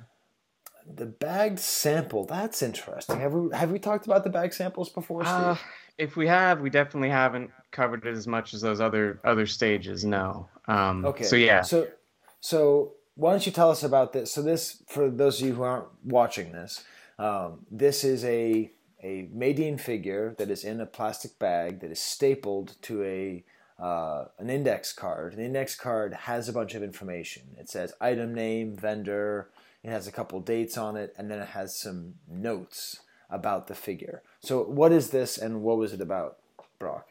Uh, uh, well, it's uh, pretty much a standard QC figure or whatever, which they pulled from the line, and a lot of times the vendors would send them back, uh, you know, with notes on them, or I guess they would send them to Kenner, and Kenner would send them back saying, "Hey, you need to, you know, readjust this or that." A lot of times it was, you know, for checking paint apps and that kind of thing or whatever. And I think this one in particular, they were wanting uh, part of his outfit to be darker, maybe his belt. I can't remember off the top of my head, but they needed something to be a little bit darker color. But the funny thing is, to me, looking at it, uh, the the hair and the beard actually seem darker than most of the production figures. So I'm Yeah. not sure. Yeah, I mean, it looks like it's a almost a dark gray, like a really dark gray. Right. And and did But- did you get this from the the crazy Joe Iglesias find like a decade ago? I did. Well, I didn't get it directly from him, but it did come from that find. Yeah, we should talk Yeah, to Joe because we used to talk to Joe all the time. Um, s- speaking of uh, collectors who, when they are upset, tend to make themselves very vocal. Um, but uh, yeah, he like had this crazy find of all these, and they're all attached to the Smile vendor. So Smile was a Uh-huh. vendor that made figures in Macau. Mhm. Um, and there's basically that's the only signed sample figures I've ever seen is all of these ones from Macau. Um, and they all I, I got a Chewy. I'm really happy about that because they're just really hard to find. Um, Yeah, he and the- found uh, he found quite a few of them. yeah, I, I don't know the story behind that, but that's that's pretty good. I uh, I was just noticing. I ah, there's the, the last note on this in the comment section. It's something. and It ends with "must be improved," and all I can hear is just Richard Marquand screaming that "must be improved." I, I don't know what it is, but That's stumbling. That's not. I'll show you how to stagger. Please, Mr. Warpon. Did I tell you. Uh, yeah, no, it's I, I love seeing the notes on this, and then uh, the the dating as well. So this has a nine one eighty three, but I guess that could be either September or uh, I guess if it's someone writing it in the states, it's probably September. But uh, September and, the, first and, the, and the funny thing about that is that would have been eight days before I seen the one in my cake. Wow. That's right. Yeah, yeah. Oh, so ah, that's funny. So eight That's days. so- so then these are just. So these are like it could be running down- production. Right, right. Yeah, yeah, yeah. Most most QC samples are just running production. It's just you know they randomly go to the line, you know, yank some things off of it, check them to make sure everything's running properly, you know, and looking at. And it's possible with this being made in Macau, it may be you know just for that particular variant that they were having to check to make sure that those variants are working, which may have come out you know early, later, just depending on whatever. When, I'm not when the exactly sure. factory got yeah, when the factory got the the the license. So I, I Right. think Broc, I bet if you look at your childhood Madine, it's not made in Macau. Most likely not. Yeah, that's kind of Most likely not. It's Yeah. interesting. So Macau must have just because I the one I have is also from Macau. and I think it has the same date. So maybe that was just the the Macau factory is just like, okay, guys, we're ready to do it. Is this working out? And and that's what the that's what they said. Okay, that's. But wait a minute, is my Chewbacca really in Macau? I, I have to. I, I'm sorry. I have to run upstairs and find out. Right? Don't I have to? I Sure. think I'll you better. absolutely. Yeah. Okay, you guys can talk, I tell you- and I'll keep recording. I and I'll tell you what, I- I will say go uh, look at mine and see what that bottom note says. Must be improved. Okay, Steve, Alright, do you have one of these? Do you have a, ca- a signed sample? I don't, unfortunately. Oh. Yeah. Okay. I know. I used to, but not anymore. Hey, if it helps you any, I know where it's at. I don't have it, but I know where it's at. the one I used to have. Yeah, was it Squidhead? It was Squidhead. Yeah, I, I, I know. I He's think from Star uh, Wars. he definitely is from Star Wars. He's also from Hell. Uh, no, I, I think uh, I think I had I had sold mine to Isaac, if I remember right. Yes. Yeah. Actually, I think what you did is you sold it to me, and I because I was Oh. trading it to Isaac to get. Oh, maybe. It's funny because this actually this actually ties into this show because you sold it to me so I could trade it to him to get my pointer blueprint. Really? Oh, yeah, that that's what I traded weird. for was the the pointer blueprint. Well, there you go. Man, Let me see what That this is- says. Says brown color need darker. okay, brown colors. That's the belt. Yeah. Yeah. Uh, man, I don't know if I can read that. It's just a scribble. I'm gonna take a picture of it with my phone and blow it up. What We're getting we're getting if that- forensic here, Skye. It's getting forensic I'm- lab level. Okay, so so what have I? Uh... Wait, this is weird. It says the same thing. The Okay. brown color needs to be darker.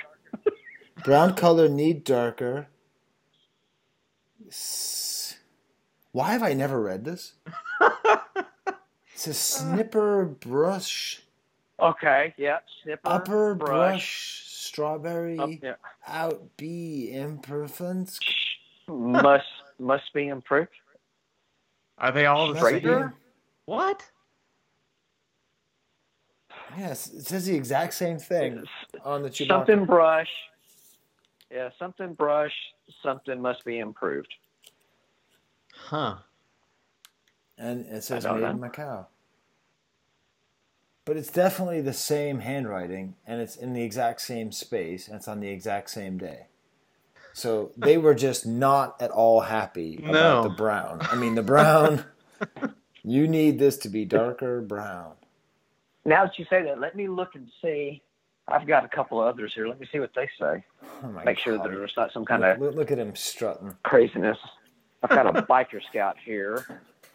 So- It was done in November, Ah, okay. so it would have been it would, but it's also made in Macau. And it says overspray. I can't read the rest of that. I don't know something about overspray. So on your it. I don't know. your Madine and Skye's Chewbacca were separated at birth. Pretty much. and they still they have the I mean, same hey. issues. Maybe Madine's just been shaved down, yeah, maybe. Right. Brush leaving upper, just the beard. upper brush strawberry must be improved.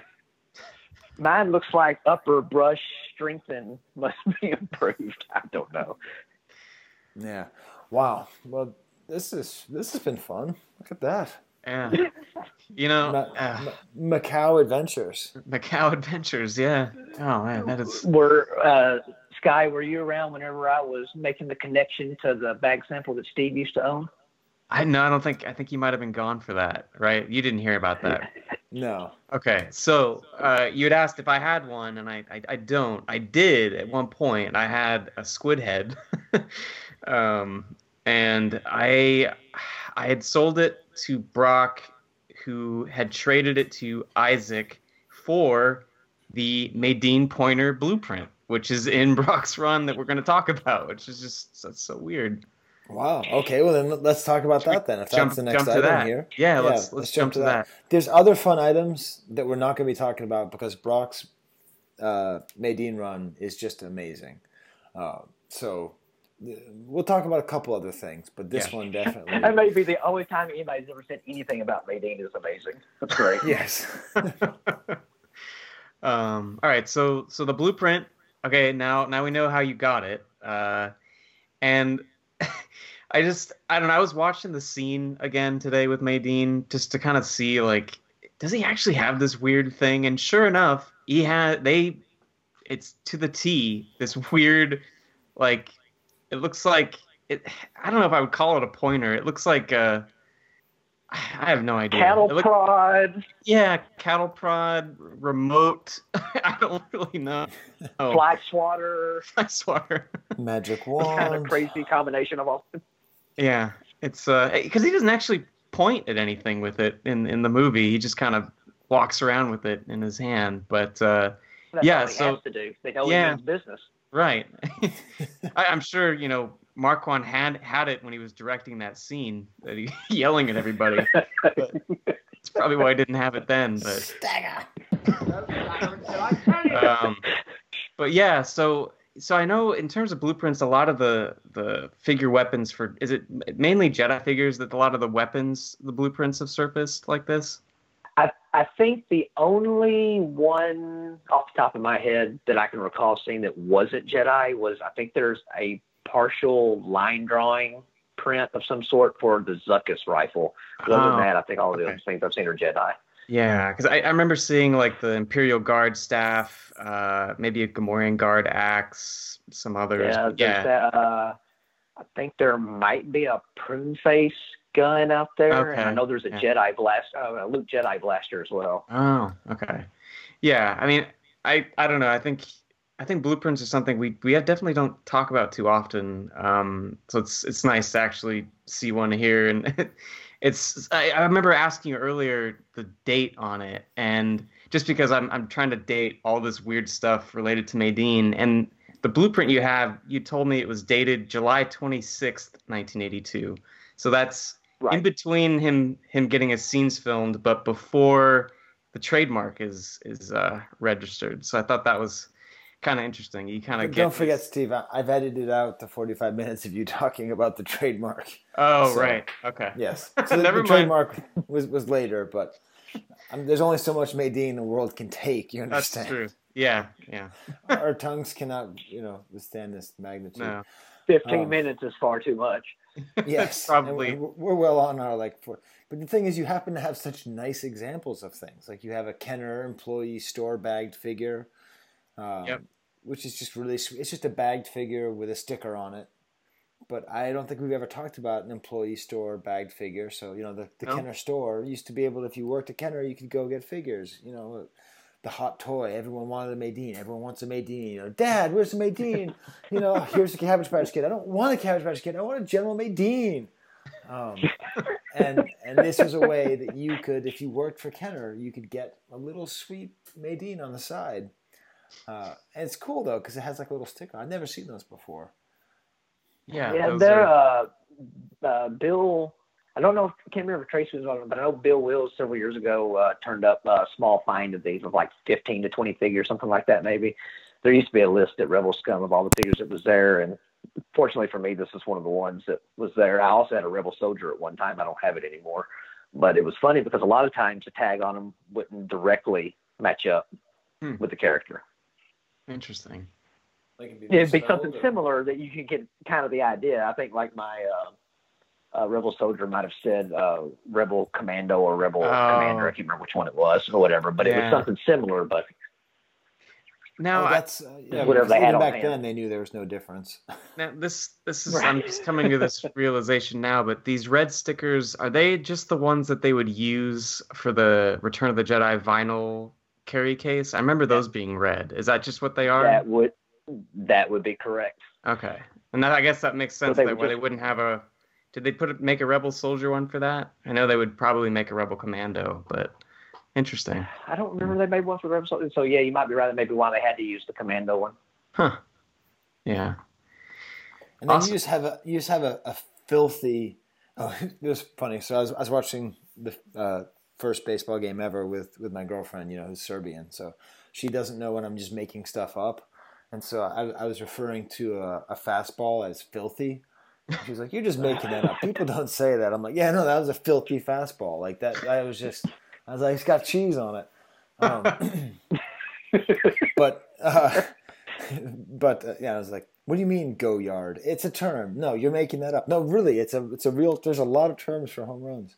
Um, but uh, uh, you have a filthy Madine carded sample collection. is, is where I was going with that. So, so you have you have two Madines on Empire Strikes Back. Uh, you In have more ways one- than one. Yes. So you have one on a snaggletooth, which is a great combo of no one likes these figures. Um, and it says in Sharpie, Captain Madine. Yeah. So I don't know. He's never been called captain before, right, Steve? No, and any other thing, he was always general. So I guess Kenner gave him a demotion um, for all the trouble he was causing in, in the development process. I don't know. And then and then one of Yeah. on a on a 65 back proof. No, I mean on a 48 back. 48 back, yeah. Luke And it's, Hoth, it's a, yeah. It's a Luke Hoth, and I just love it because the Luke Hoth picture's there, but then the nameplate is X'd out. But then instead of having the name anywhere else, it's like on one of those weird label makers that's in black with white lettering. Yeah. And it just says General Madine on those weird label makers. I've never seen that before either. I mean, you have a lot of interesting stuff I've never seen before, Broc. the, the interesting thing about the one on the Snaggletooth card is it's actually an unproduced version of the figure. Uh, the collar is completely different than any production variant that's ever been out there. The, the little insignias or whatever on it has uh, three lines. It has like uh, two horizontal, one vertical line, where all of the production figures only had the two horizontal lines. And I'd, I'd only ever seen the only time I've ever seen that uh, back when I first started collecting this was on the Snaggletooth card was the only way you could find it and uh, which most likely means it's some type of pre-production. I'm not sure if it's a first shot because it looks like it has dates on the back of the leg, which doesn't necessarily mean it's not a first shot, but it's an EP or something. But the interesting thing about it is, is the non-production color first shot that I have, the the gray and the white one. Whenever I acquired it, uh, it come in and it's got the exact same thing going on on its collar, and that's the only other time I've ever seen that and Huh. that one is actually undated and non-welded and non-production color or whatever. Yeah. So it, it, it's interesting that for whatever reason they changed the collar before it went into full-scale production. Wow. Well, that that is, uh, Steve. I think that's almost as much Madine as I can take. We're, we're hitting the hitting the edge here. I think we are. Yeah. Um, the only thing we have to talk about now is actually our our vocab, Right. which Yeah. I don't really know. If, okay, it, it isn't actually a vintage vocab term because it's just a descriptor, but I think it should be a Kivecast vocab Okay. because it's a good example of something that is valuable only because it is rare. Mhm. There's nothing interesting about it at all. It's like the freeze frame weequay, and Freeze it's frame weequay, it's yeah. just something that if it wasn't rare, you wouldn't care. And I'm of course talking about the Trilogo Madine. yes. Okay. so all right. So if if you've never heard of it, probably the hardest to find production Okay, this is weird, Steve, right? Because I can't say it's one of the hardest to find production figures out there because basically any Empire Strikes Back Mexican figure is a thousand times more rare, and Right. and any most French figures are in less quantities than this, as far as like Meccano's. Um, It's it's weird when people really start caring, like something has to be rare but not impossible to find, like like the Rocket Fett. You know, there's um, there's enough of them that people can want them, but they're not so rare that no one can get them. Yeah. So, so that's the case with the Tri Logo Madine. So Mhm. the Tri Logo, the figures that came out in Europe, and they are not that hard to find in general. I don't think, right? But people were putting runs together, and eventually they realized that Madine did not exist. Yeah.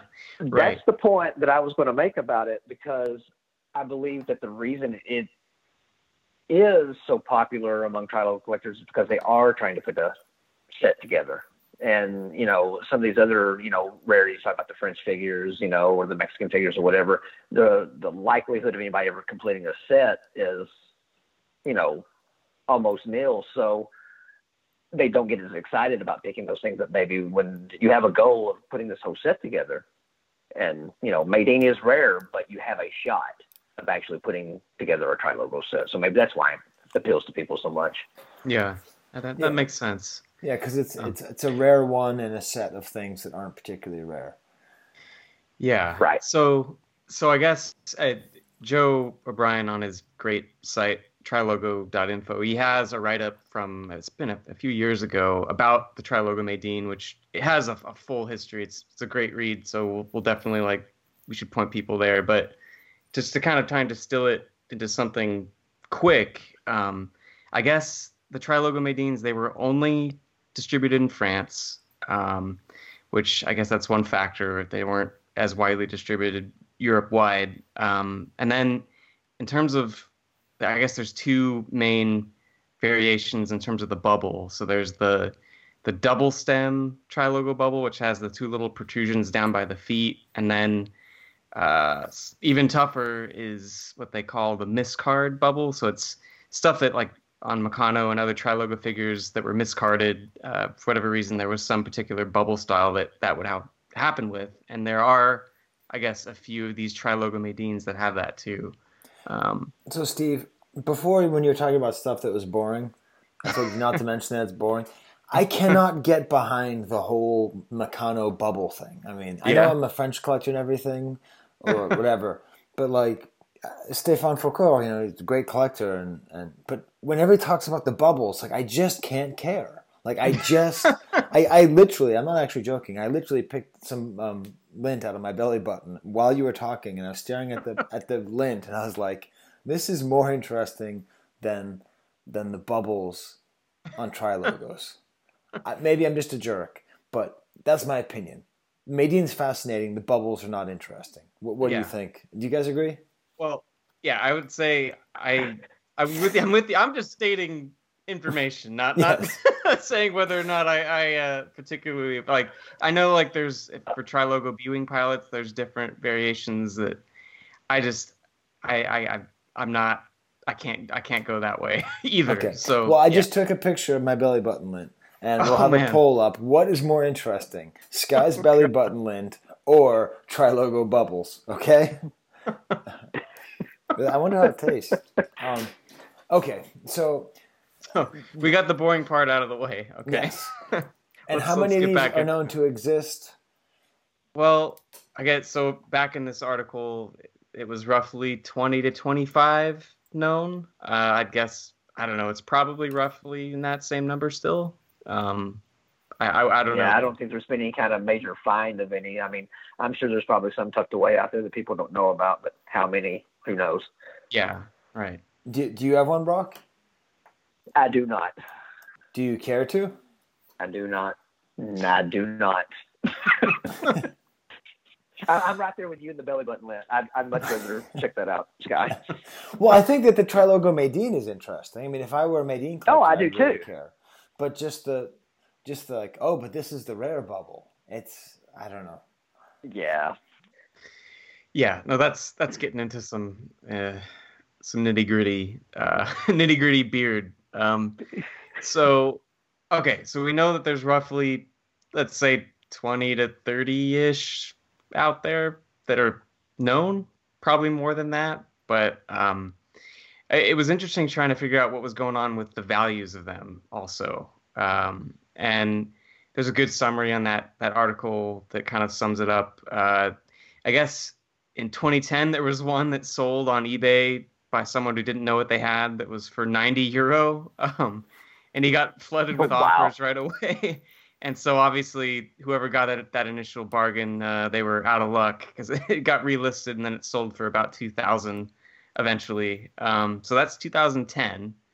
Uh, jump forward to 2015, the the Nego auction. He had one that sold for about 12,000, but I guess that one had some ink on the back of the card. Um, and then uh, some others in between there were anywhere from like three to six thousand euro. Um, but I, I mean, other than, uh, do you guys know of anyone that had, that sold relatively recently?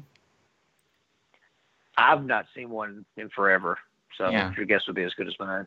Yeah. Yeah, Skye? I, I haven't. se- I was trying to think about any of those like British auctions that Mm. that might have popped one up. I don't. I don't remember. Or Yeah. like if Hakes has one. I don't. I don't think so. Yeah, I the the the one that went for ninety bucks is the great example of how to just how mad you are when things get outed. yeah, no, that's eh, that's a crazy story. Um, And then, as promised, Steve. Yes, yeah, we have another crazy story related to the Trilogo Madine. So, so Darren McAleese, the the great longtime Irish collector who sort of like stepped out of the hobby for like a couple of years when I got started, so I didn't know who he was really. And then he came back, and he just has an amazing collection. He's a really cool guy, uh, amazing karaoke singer. And uh, he at one point had three Madines, three Trilogo Madines. Yeah, yeah. There's a, a I, there's a picture I had seen many times of him just looking as happy as can be, holding the three of them. And uh, I, I, I asked him like, Darren, what was the story with this? I, I feel like I might have heard it before, but I, I can't quite remember. And he responded to me with uh, quite an epic, epic tale that I think uh, our our local Irishman on the podcast is going to try and retell, right? Okay. My father didn't Alright. do it. My father didn't do it. Okay, I've got to practice lines from In the Name of the Father. Okay. Okay. Hey, buddy. It's an incredible story, really. It involves meeting black hole collector that nobody has ever seen before and flying to meet him in a huge envelope of cash in the airport. I had worked really hard trying to complete the Trilogo run and tapped up Stéphane Foucault and Joe O'Brien, every Trilogo big hitter I could to shake one out. Well, turns out Andy Davis had an AFA 80, an ungraded one, and was desperate to bag the single AFA 85 that I was dealing for. Andy and me go way back, and I knew he was chasing the Trilogo AFA 85 set. So I agreed to trade him for his 80, my soon to be 85, plus some cash to ease the hit of the five figure purchase. But the seller was very elusive, and sometimes he didn't respond to emails for weeks at a time. The whole process was. De- oh no, I'm trying to fall apart. Okay, I'm doing really well. Skye, yeah, you, you're not quite Scottish yet. You- You're Okay, veering okay. towards Scotland, so you gotta veer back towards father Ireland. Giuseppe didn't do it. The whole process was difficult and protracted. He had a small window to meet me and was agreed to meet at Gatwick Airport. So I arranged to meet Andy and told him to bring both his Madines. I didn't even have a phone number for George, and he had to take a massive leap of faith to bag the prize. So I fly to meet him and arranged to meet him outside a coffee shop at the airport. that was an Australian airport. And as I didn't have a picture of him, he was very Scottish. Damn it. Okay, I don't think I can do this anymore. I'm so Uh, close. You were close. Yeah, you, you made it a good chunk of the way through. And as I didn't have a picture of him, he was all very tense. But he arrived, and after some small talk, we did the deal. He had traveled to France to buy it from none other than Arnold Grunberg years earlier. I believe Arnold regretted the sale, but was getting rid of his tri-logos. So I bagged the final figure, and when met Andy soon after, when we took the famous peak, he got his 85, I got my 80, and everyone was happy. So it's travelled from France to UK to the US to grading to back to the UK. It certainly racked up the air miles. As for rarity, I used to go to the big shows in the UK in the early noughties and never saw one in the flesh until that day. I've seen pics, but never the real deal. And the envy of seeing the Nego Babe and others them their collections really drove me to complete the run. I'm not rich, aye, but made the war chest available to make it happen. I guess the lesson is, if you're serious, you have to be ready to spring if the opportunity arises. Hey, you made it. You made it through. How are your ears, Broc? I barely made it through, but I'm here. I think he killed himself. Uh, He's like, I'm gonna go back and rewatch the the, the ALDS. That was more enjoyable. Oh, Did the story come through with my stupid accent or no? Um, I think, uh, I think so. Yeah, I, I, I uh, it's, yeah, it's, I- uh, it's a crazy one. I mean, it's. Okay, why don't you just summarize the story and I'll just cut that All right. all out. No, no, no, no, no, Skye, you can't. No, that that's no. Uh, so yeah, he. God, how do you summarize this without starting to? Yeah. Uh, Well, Now uh, you should sing the story Oh man. so Yeah. we really get Darren all wrapped up in one. Oh, I, I think uh, I don't I, th- think. I think that- everyone can just listen to it again and they can find out. Yeah, I So think he didn't. that's he best. didn't end up keeping all three. No, he no, no. three at one point. at one point he did have all three, and yeah, there's a great picture of uh, of uh, Darren, and then Andy and Darren made T-shirts of uh, each other holding them, and then wore them. I think it was probably at Celebration Europe. So that's a great, great kind of recap to the whole madness. But uh, thanks, thanks Darren for for sending the story, and and apologies now for for Yeah, uh, to, to you and and your great people for the Yeah. atrocities that have been visited upon you. Um, yeah, they, uh, you went to Scotland and Australia, and at, at some point you really you sounded just straight up like you were from, from London, and I, I don't know what was going on there. I'd, I I'd like to get a, racked up the air miles. yeah. Yeah, Skye Skye definitely did rack up the I'd air. like to get a, like a linguistics coach to like listen to all the different places that I went because all I was trying to do was channel Daniel Day Lewis from the trailer for the movie In the Name of the Father. ah, My father, okay. Decepticon, didn't do it. I didn't do it. It's just this guy sitting in a chair talking about all the people who didn't set off the bomb. Um, Uh, well, Okay, you know what? You you persevered. You survived it. We have all survived it. I think. Yeah, and that's that's the story of the Trilogo Madine. I I must admit, when I see it, I do kind of want it, even though it doesn't matter. Like the fact that it's rare does excite me. Yeah. Yeah. But which bubble do you want? exactly. I want the belly button lint bubble. Oh, God.